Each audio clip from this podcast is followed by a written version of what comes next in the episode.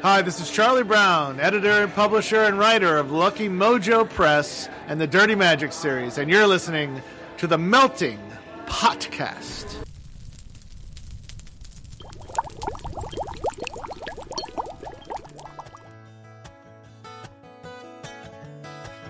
You're listening to the Melting Potcast a writing variety show featuring a little of everything, from everyone. everywhere.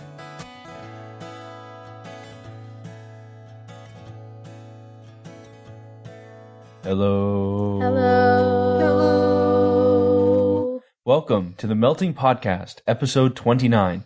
I'm your head chef, AF Grappin. I'm your grill mistress, Erin Kazmark. And I'm the dish boy, Theo Kazmark. We're all here Together. again. Ta-da! It's a glorious day, word chefs. So, what do we have cooking? Stuff. What kind of stuff? Stuff that people sent us. Does it involve cheese? Um, No, not really. Oh. sorry. Sorry. I mean, it's May. We don't have cheese in May. Uh, maybe you don't. I better check the pantry. Well, while he's raiding the pantry, which is weird because we keep our cheese in the fridge, why don't we go ahead with our main ingredient story? Ooh, that sounds like fun. This is a good one. Well, yeah. I think you mean this is a Gouda one. Is that even how you pronounce it? I mean, Gouda. I, I forget it. Bon appetit.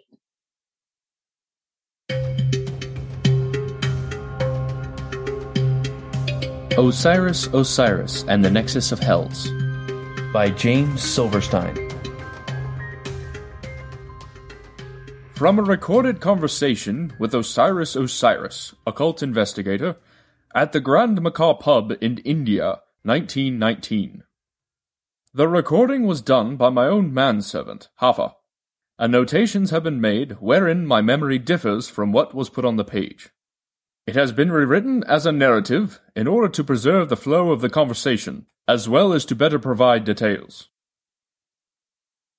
The Grand Macaw was the home of a half a dozen expatriates from the king that night.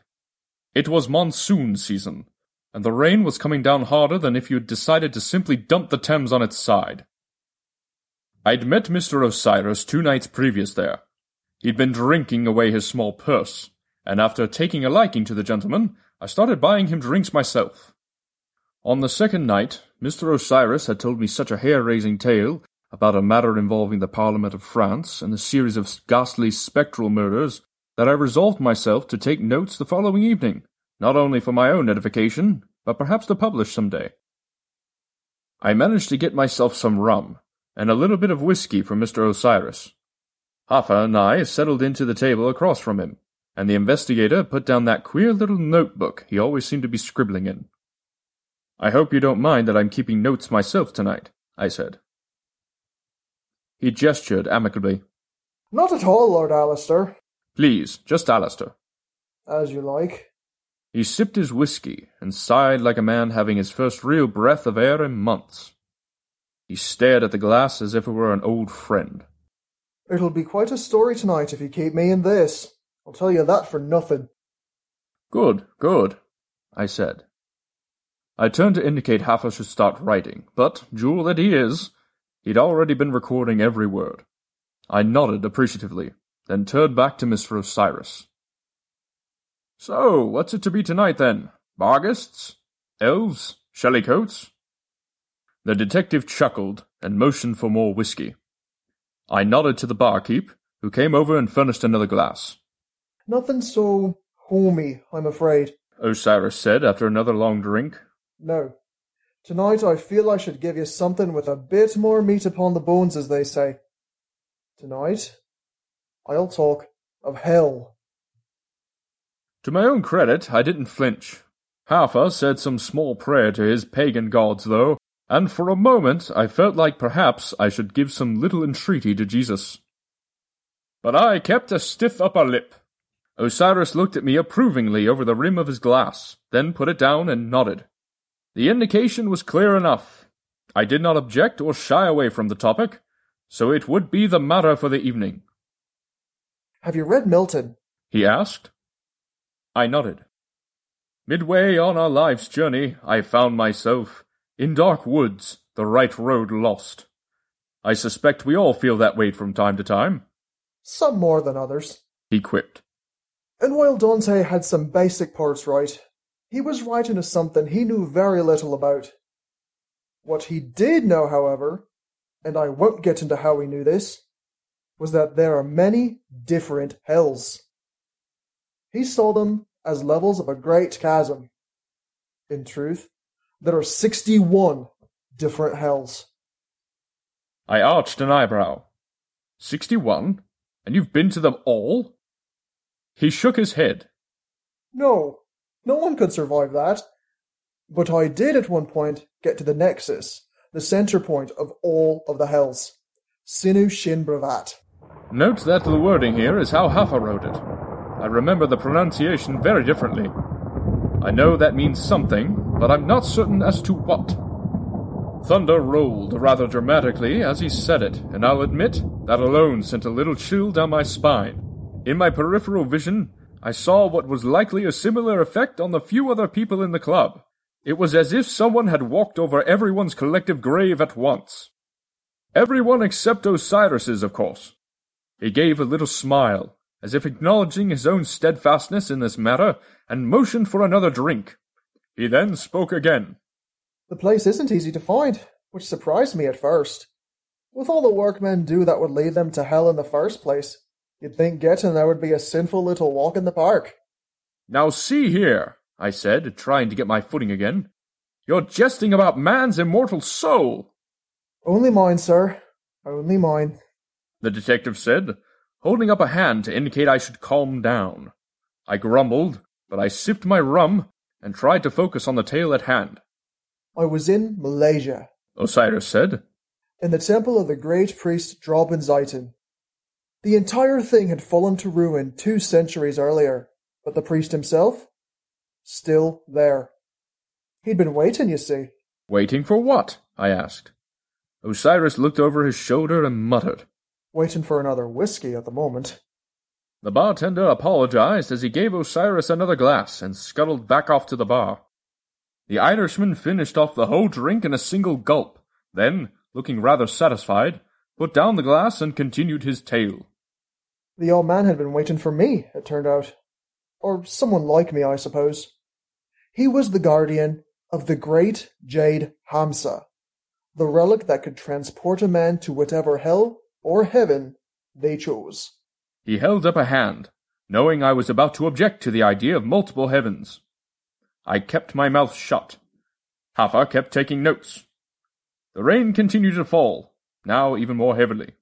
Drobin Zaitin was 766 years old. He'd been the guardian of the jade figurine since he was a lad. He'd faced soldiers, warriors, scholars, and diplomats from every nation on the earth. Or so the legend went. Frankly, I had no reason to disbelieve it. As I was wearing a soldier's uniform when I finally found the temple, a tale for another day, Zaitin settled himself into a pose of battle at our meeting. His spear was long, but looked as old as he was. I steadied my pistol, like so. Mr. Osiris reached across the table and, unexpectedly, took the pistol from my holster. To his credit, he checked to see if it was loaded before standing and bracing himself, firing position, aiming at the far wall. His stance said military, but not the king's. He muttered an odd phrase in Latin, then, lowering the pistol, imitated what I could only assume was Dra Ben Zaitin's voice. It seemed both vital and somehow old as the foundations of the earth itself. Put down your weapon, sir. I have no desire to kill you here on holy ground, but I have killed many men in the discharge of my duties, and you are not immortal. Osiris turned the pistol around and offered it back to me. I put it back in my holster and listened with rapt attention as he sat back in his chair. I put the pistol away, sat, and unpacked my food. I lit a fire and began to make tea. I offered him some. Even at 766 years old, Drobin Zaitin was a gentleman. He sat down across from me, and together we ate a brief meal. It was then that we began to talk. What is it you seek? he said. Where is it that you believe the Jade Hamsa can take you, that you cannot go on your own? I seek Sinu Shin Bravat, I said. And again, I know I heard this name differently. But I will go with Hafa's transliteration. Also, as if on cue, the thunder rumbled louder as Mr. Osiris said this. The walls verily shook, and I trembled as well. Ah, Drobin said. The center point of all hells. No man of your kind that has made the journey here has ever mentioned this place. Your knowledge is great. Yet I must know, who is it you intend to try to ransom from this place? I shook my head. No one, I said. Ransoming a soul from hell is against the natural order of things. I go for other reasons. The ancient priest raised an eyebrow. Ah, then you are not as great a fool as you seem. Yet you must know I cannot let you have the jade Hamsa. Then I will battle you for it. The old man began to reach for his spear, but I waved it off. I didn't wish to die at your hands, venerable one. Then what do you suggest? Riddles. The old man smiled. I had learned much in my days in Malaysia, not the least of which was this. The ancient priest Drobin Zaitin had never been bested in a trial of arms, of endurance, of knowledge. But his most favourite trials, according to legend, were ones of wit. He set down his spear and said simply, Let us begin. I started with an easy one. I saw outside before the doors of day, white they whirl, strike as stone, and bury themselves in the black sand, gone in the sun. You think, because of our climate, I have never seen hailstones before, young one? I know many things from around the world, even though I have not walked from this place. So tell me this. A house based on a foundation like the skies. A house one has covered with a veil like a secret box. A house set on a base like a goose. One enters it blind, leaves it seeing. What is it? Now it was my turn to smile. A school, Reverend Elder. Or perhaps this place? I will not chide you for two answers, for both are correct, Drobin said. Perhaps this will be a place where we both leave, seeing. We riddled far into the night, and I will admit he was quicker than me on every answer. I had to delve into my storehouses of ancient Greek and the Norse, but at each turn it was as if my best efforts were as a child's nursery rhymes. At dawn, as the sun was rising, I stumbled over the one about ravens and writing desks, which he solved almost before I finished it. The old man chuckled at me. What is it then that takes two and makes one, and takes one and makes two? The bartender, realizing he'd given Osiris the last clean glass he had, came over with the bottle and began to pour. The detective smiled and seemed to be waiting for something. I pondered the riddle briefly. Love? Passion?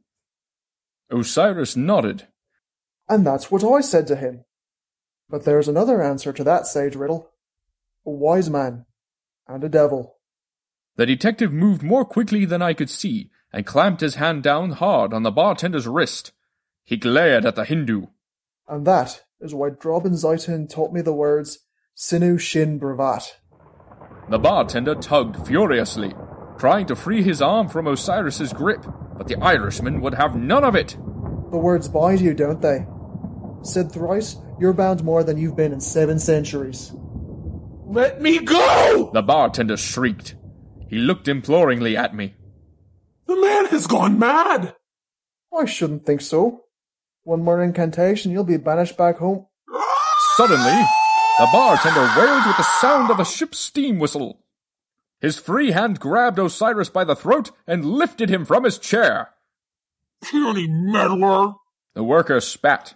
His voice was distorted, however, by the enormous fangs that began protruding from his lips. Fangs? No, more like tusks. His skin, too, was changing, becoming as black as the jungle night. Osiris was turning red and hissed between his teeth. No more human meat for you, Rakshasa. You're going back to hell. I stood and grabbed from my revolver, but I was a moment too slow. The bartender, or Rakshasa, or whatever beast it actually was, had freed his other hand from Osiris and slapped my weapon across the floor. I winced at the pain and saw a ragged gash in my forearm. The hand he used now had claws. I stumbled backward as he took another swipe at me, still choking the struggling Osiris with seemingly no effort at all. Another swipe almost opened me from nave to chops, but bless his soul, to whatever heaven he'd like to reside in, Hoffa leaped in the way of the savage blow, his flesh yielding to save my own. I was on the floor, and my pistol was finally in my hand. It roared once, and the horrid monster thing grinned with a gaping wound in its head. Your tricks of man cannot harm me. They never have. The heart! I heard Osiris choke out. The heart! The beast looked at Osiris and shook his head. You will be a fine feast. And when you die, your bonding magic will fade. I will walk out into the shadows and I will feed on your kind for centuries. But I do like to understand the despair of those I feast upon. So, He slowly turned to face me and tore open his shirt. His skin underneath was black as tar and covered with warts and tufts of fur. by all means, Englishman, right in the heart. I realized I had no other choice. My gun sounded once more. The beast's eyes went wide, and he dropped Osiris. What in the... He began to choke, and he turned and stumbled towards the door. Osiris grinned. The incantation of Sinu Shinbravat has closed the ways out for you, Rakshasa. No escape. No more hunting. No more. The devil creature clawed at his chest, and then at something unseen in the air. It let out a howl of desperation and pain. It lurched towards me, and I saw more hatred and fury in its eyes than I'd seen in all my years in the military. He choked, then fell and lay very, very still. I looked towards Osiris, who was quickly on his feet and performing some manner of chant like you. over the demon thing's body. It's Sector Diabolica. What in the world? I began to ask. But he raised a hand for my pause, and, once done with the chant, he stepped over the now steaming body to help me to my feet. The Rakshasa have a very specific weakness. A shot in the heart from one of noble lineage, done with a blessed bullet. I don't carry, I said, then stopped. You did it when I lent you my gun. Osiris nodded. He looked to Huffer. Brave man. You should get him tended to post haste. Meanwhile, this Rakshasa had a mate. I need to take care of that.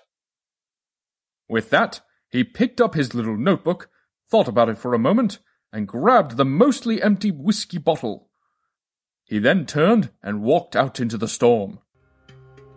And that, my dear readers, was the first, but certainly not the last, time I crossed paths with Osiris O'Cyrus, occult investigator.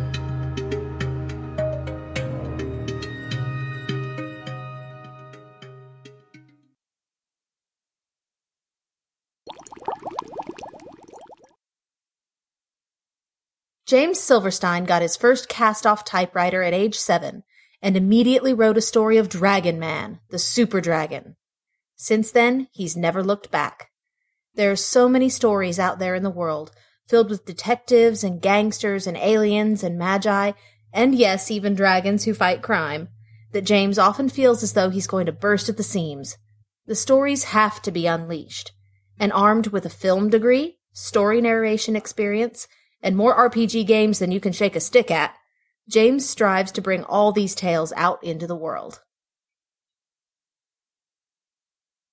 I got the cheese. What kind? All kinds. There's a truck out back. Is it stinky? I had to stay away from it. Yay, it'll be perfect for me. That's just unnatural. I love stinky cheese. Okay. Um, while we're getting this sorted out, why don't you listen to a promo?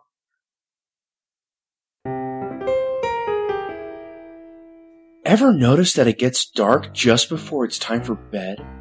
That's pretty convenient, isn't it? I can think of a dozen uses for Vegemite. Not a single one involves actual consumption. Hundreds, sometimes thousands, of random and quirky thoughts flit through our little brains every day. Thinking about founding the International Order of Dainty Silk Underwear Inspectors. Strictly for science, of course. Sometimes we allow those thoughts to surface long enough to be recognized as hidden gems. Don't look now, but I'm naked. Under my clothes. Scott E. Pond has been collecting his random thoughts and observations for the last six years. Mental Graffiti contains the best of the best, hand selected for you for this volume. Whoever let loose ninja goats into my dream last night, screw you! You ruined a perfectly good top secret mission I was on with Celine Dion. Mental Graffiti. Available on Amazon in both ebook and print on January 29th, 2016. Sometimes, you need to take a can of spray paint to your brain. Other times, your brain is the spray paint.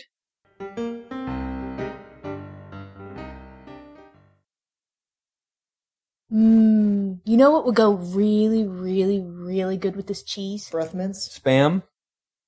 I don't know. It's a mystery. Oh god. A mystery meal! Alright guys, you know how these work. We take iconic scenes from iconic literature, yeah, because we're iconic. And we make them Mad Libs, and we have you help fill in the blanks. We don't edit the audio from these except to trim the beginning and the end, so we get interrupted by cats, our own laughter, and our own dumb comments. And whoever is reading the Mad Lib, the mystery meal, has never read it before. So it's as new to me or Theo as it is to you. We definitely had a lot of fun with this one, so we think you'll enjoy it.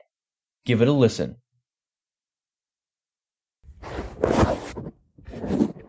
We are recording. Already? Yeah. What's all this then? It's a mystery meal. Ah, shit. It's your turn to read one in. Oh, God. Uh, uh.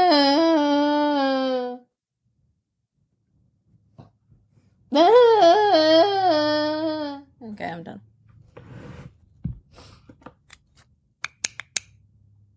There. F, this is long. It's double space and I know, it just poem. lots of pages to turn. It's still only the first half of the poem. Yeah. Long. Buy land, buy land. Mm-hmm. Well, Theo, you ready for this? Yeah, ready as I'll ever be. Long, right? How can you know? I don't. Well, then you shouldn't say it. If you don't really know. It's an educated guess. Hmm. Yeah, you're the most educated of us in the room. How many certifications you got under your belt now? Not enough. You know, keep them where people can see them, not just stick No. them in your belt. I like them where they are. You. All right. Let's do this. Paul Revere's Ride by Henry Wadsworth Longfellow. Butchered by the Melting Potcast. Listen, my children, and you shall smash. Of the Midnight Ride of Georgia Revere. Oh, he's he's gone through the transition. She, sorry, she. On the 18th of April in 1138. Hardly a man is now alive who remembers that famous day and year. No wonder. Uh, yeah. he flaunted to his friend If the Norwegians march by land or sea from the town tonight, hang a xylophone aloft in the belfry arch of the North Church Tower as a signal light. Seven if by land, and seventy-two if by sea. and I on the opposite shore will be, ready to schedule and spread the alarm. Oh, he's a bureaucrat. I apologize for the cat in the background. Eh, they exist. Eh. Uh, ready to schedule and spread the alarm through every Mariana's Trench village and farm. hey, Jerry, there's people! Jerry! For the country folk to be up and to arm. Then he said farewell, and with a muffled or, I think it means roar, the typo there, with a muffled roar, silently rode to the Denmark shore. Where are you going, Georgia?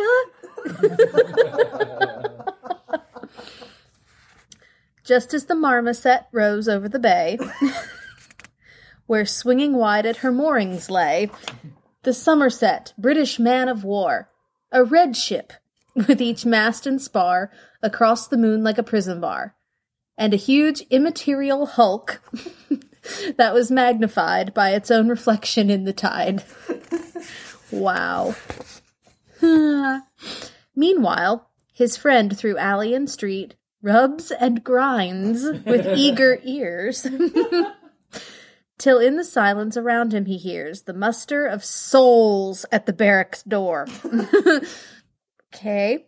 The sound of arms and the tramp of the tramp of diaphragms and the measured tread of the grenadiers squelching down to their boats on the shore. it was muddy. I'm gonna murder an animal. Pardon. Squelching. right. Squelching to the shore.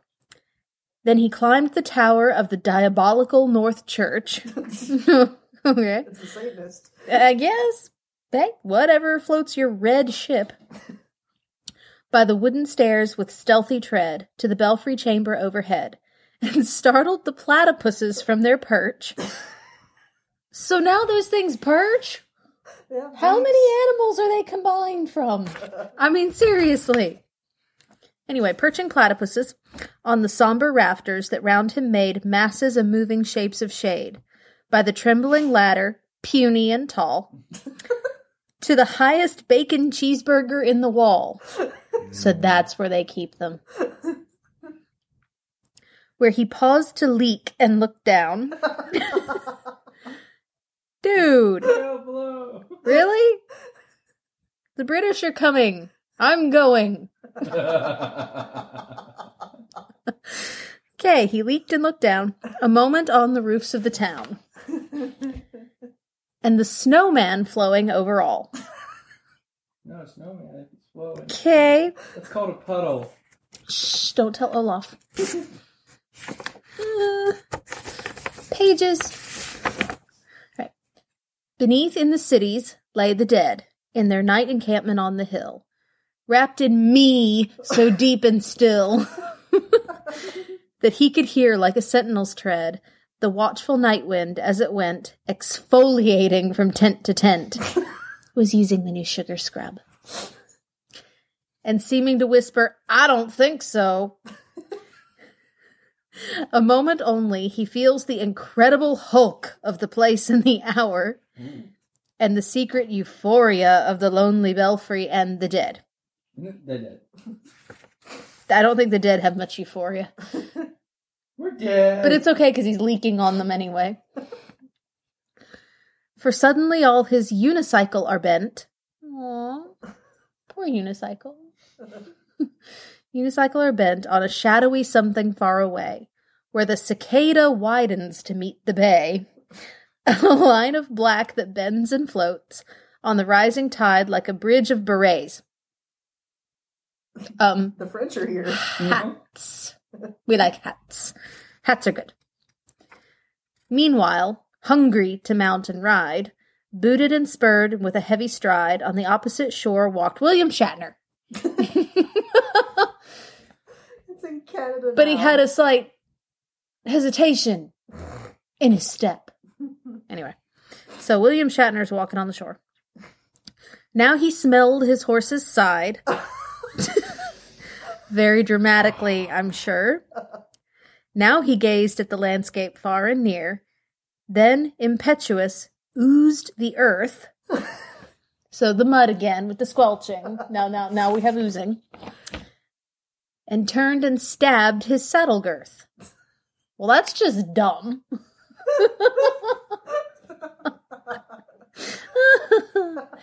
but mostly he watched with eager search the belfry tower of the tired North Church. So go from diabolical to tired now. As it rose above the graves on the hill, lonely and sumptuous and curdled and still. Ew. Jinkies! As he looks on the belfry's height, a glimmer and then a gleam of light. He trips to the saddle. The bride. Whoa! It's the mud, I'm telling you. It was squelching. Trips to the saddle. The bridle he turns, but lingers and gazes till full on his sight a second lamp in the belfry burns. But there's supposed to be But, 72 but there should be 72 xylophones, not two freaking lamps. Come on now. Get it right. William Shatner. All righty then. Wait, what country was this in? Um, Because there was Norway, Denmark. Um, we were in the Mar- Marianas Trench at Canada, one 'cause point. Shatner's there. Shatner, well, just because Shatner's there doesn't make, make it automatically Canada. Yes, it does. That that's only when Skinner Co is somewhere. It's automatically Canada wherever Skinner Co is. Skinner Co needs to come visit. Yes, make it Canada here. Okay. Yay!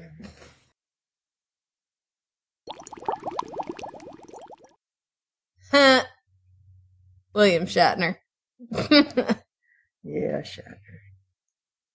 So if you want to help with our next mystery meal, keep an eye on our Facebook page and our Twitter. We put out requests for different parts of speech, usually the first week or two of every month. So you've probably got something up right now if you're listening, you know, when this episode drops. Do it. Yeah, help. You will enjoy it. It'll be fun. If nothing else, bantering back and forth with people on the on the feeds is enough. Yeah. It's great. We really enjoy the interaction, you guys. Well, that's all we had. It's kind of sad, isn't it? Just two segments. How dare we? But it was a main ingredient story Yeah. from someone that we hadn't heard from before. Mhm. Brand new word chef. We always like to have new people. Theo, you sounded like you wanted to say something. Isn't it prompt time? Oh, yes, indeed. Theo, would you like to read a prompt? I would love to read a prompt. Then you can read prompt number eight. Prompt number eight. What is this thing? Prompt number eight. Aliens have given you a super sense. How do you use it? How do you use it? The world needs to know. And prompt number nine. You wake up alone at night with bite marks on your legs. What's eating you?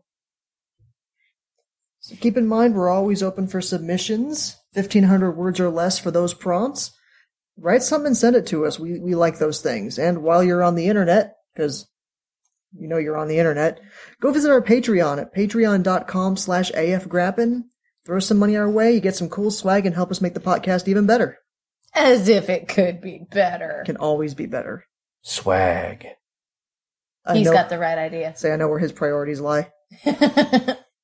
Well, your priorities should be in sending us stuff. You know, writing words and putting them in emails. and then sending those emails. To us. We're all just nodding at the microphone right now, guys. so, so do it. Nodding intensifies. Send us stuff. And we'll use it to feed the masses. Thank you for listening to the Melting Potcast. You can check out our website with submission guidelines and current prompts at. TheMeltingPotcast.com. You can also find us on Twitter, At Melting Potcast. or you could email us. TheMeltingPotcast at gmail.com. The Melting Potcast is released under a Creative Commons, Attribution, Non Commercial, No Derivatives license, which means you're free to copy it and share it as long as you don't change it, don't sell it, and always link back to the website. Sound effects are by the Free Sound Project. And our theme is by Drew Rich Creek.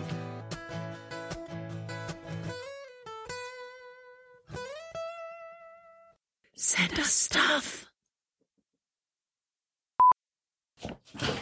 Good news, everyone! It's the Melting Potcast! You want to do banter on this episode? Uh-huh. It's, it's episode 29 of the Melting Potcast, and we've made a terrible mistake already. Theo's here. See, I'm just here to get things going. I'm here to mess things up so badly that they have to take over and do the thing. I'm the head chef, AF Grappin. Okay, come on. I. wait, wait, wait, wait, wait, wait, wait. Hello. Hello. Erin mm. better join in. Join in. No. Try to make this a singing episode, guys. It's not going to happen. Hello. Hello. Wow. what did you do? I don't know. You changed. Just be glad I didn't join I in. can't control my voice. I'm hoarse from being Okay. a stuck pig. Hello. Hello. and I'm the one with the music degree. Not in singing, you're not. Welcome to the Melting Potcast, episode 29. we might actually use this. No. No, we won't. No. No. No. Oh. Whoa, whoa. It- the third person has the hardest job. The second person is the best. That's why I like being. Okay, well, well, the, go ahead. I'll, I'll, I'll, I'll actually hit it this time. You know, fun. Oddly enough, that that verbiage that she gave also applies to a threesome. And you would know this how? It just sounds like it would be because the third person. I mean, what what so are they in, there for? So in theory, yeah, in theory, it makes sense It's to you. Are a you now. Gus? Hello. No, you cannot start it. You pick bad notes. Hello. No. Meow. the melting potcast. We're having a great time. This is fine. this is fine. This is fine. This is No, that's is, me right now. Just this is fine. this is the fine episode of the Melting Potcast. I feel You're fine. fine. this is fine. I'm fine. This is fine. Are you done? No. I'm trying to be though. AF's not done. Stick me back in the oven, guys. Come in guys. for another ten minutes. Okay. It's hot. It's hot. Do you hot. need preheat? 350 degrees. Don't forget to let me rest before you cut into me. Let you reabsorb all your juices. Yes. Redistribute. Hello. Hello. Welcome to the Melting Potcast, episode 29. Damn cat.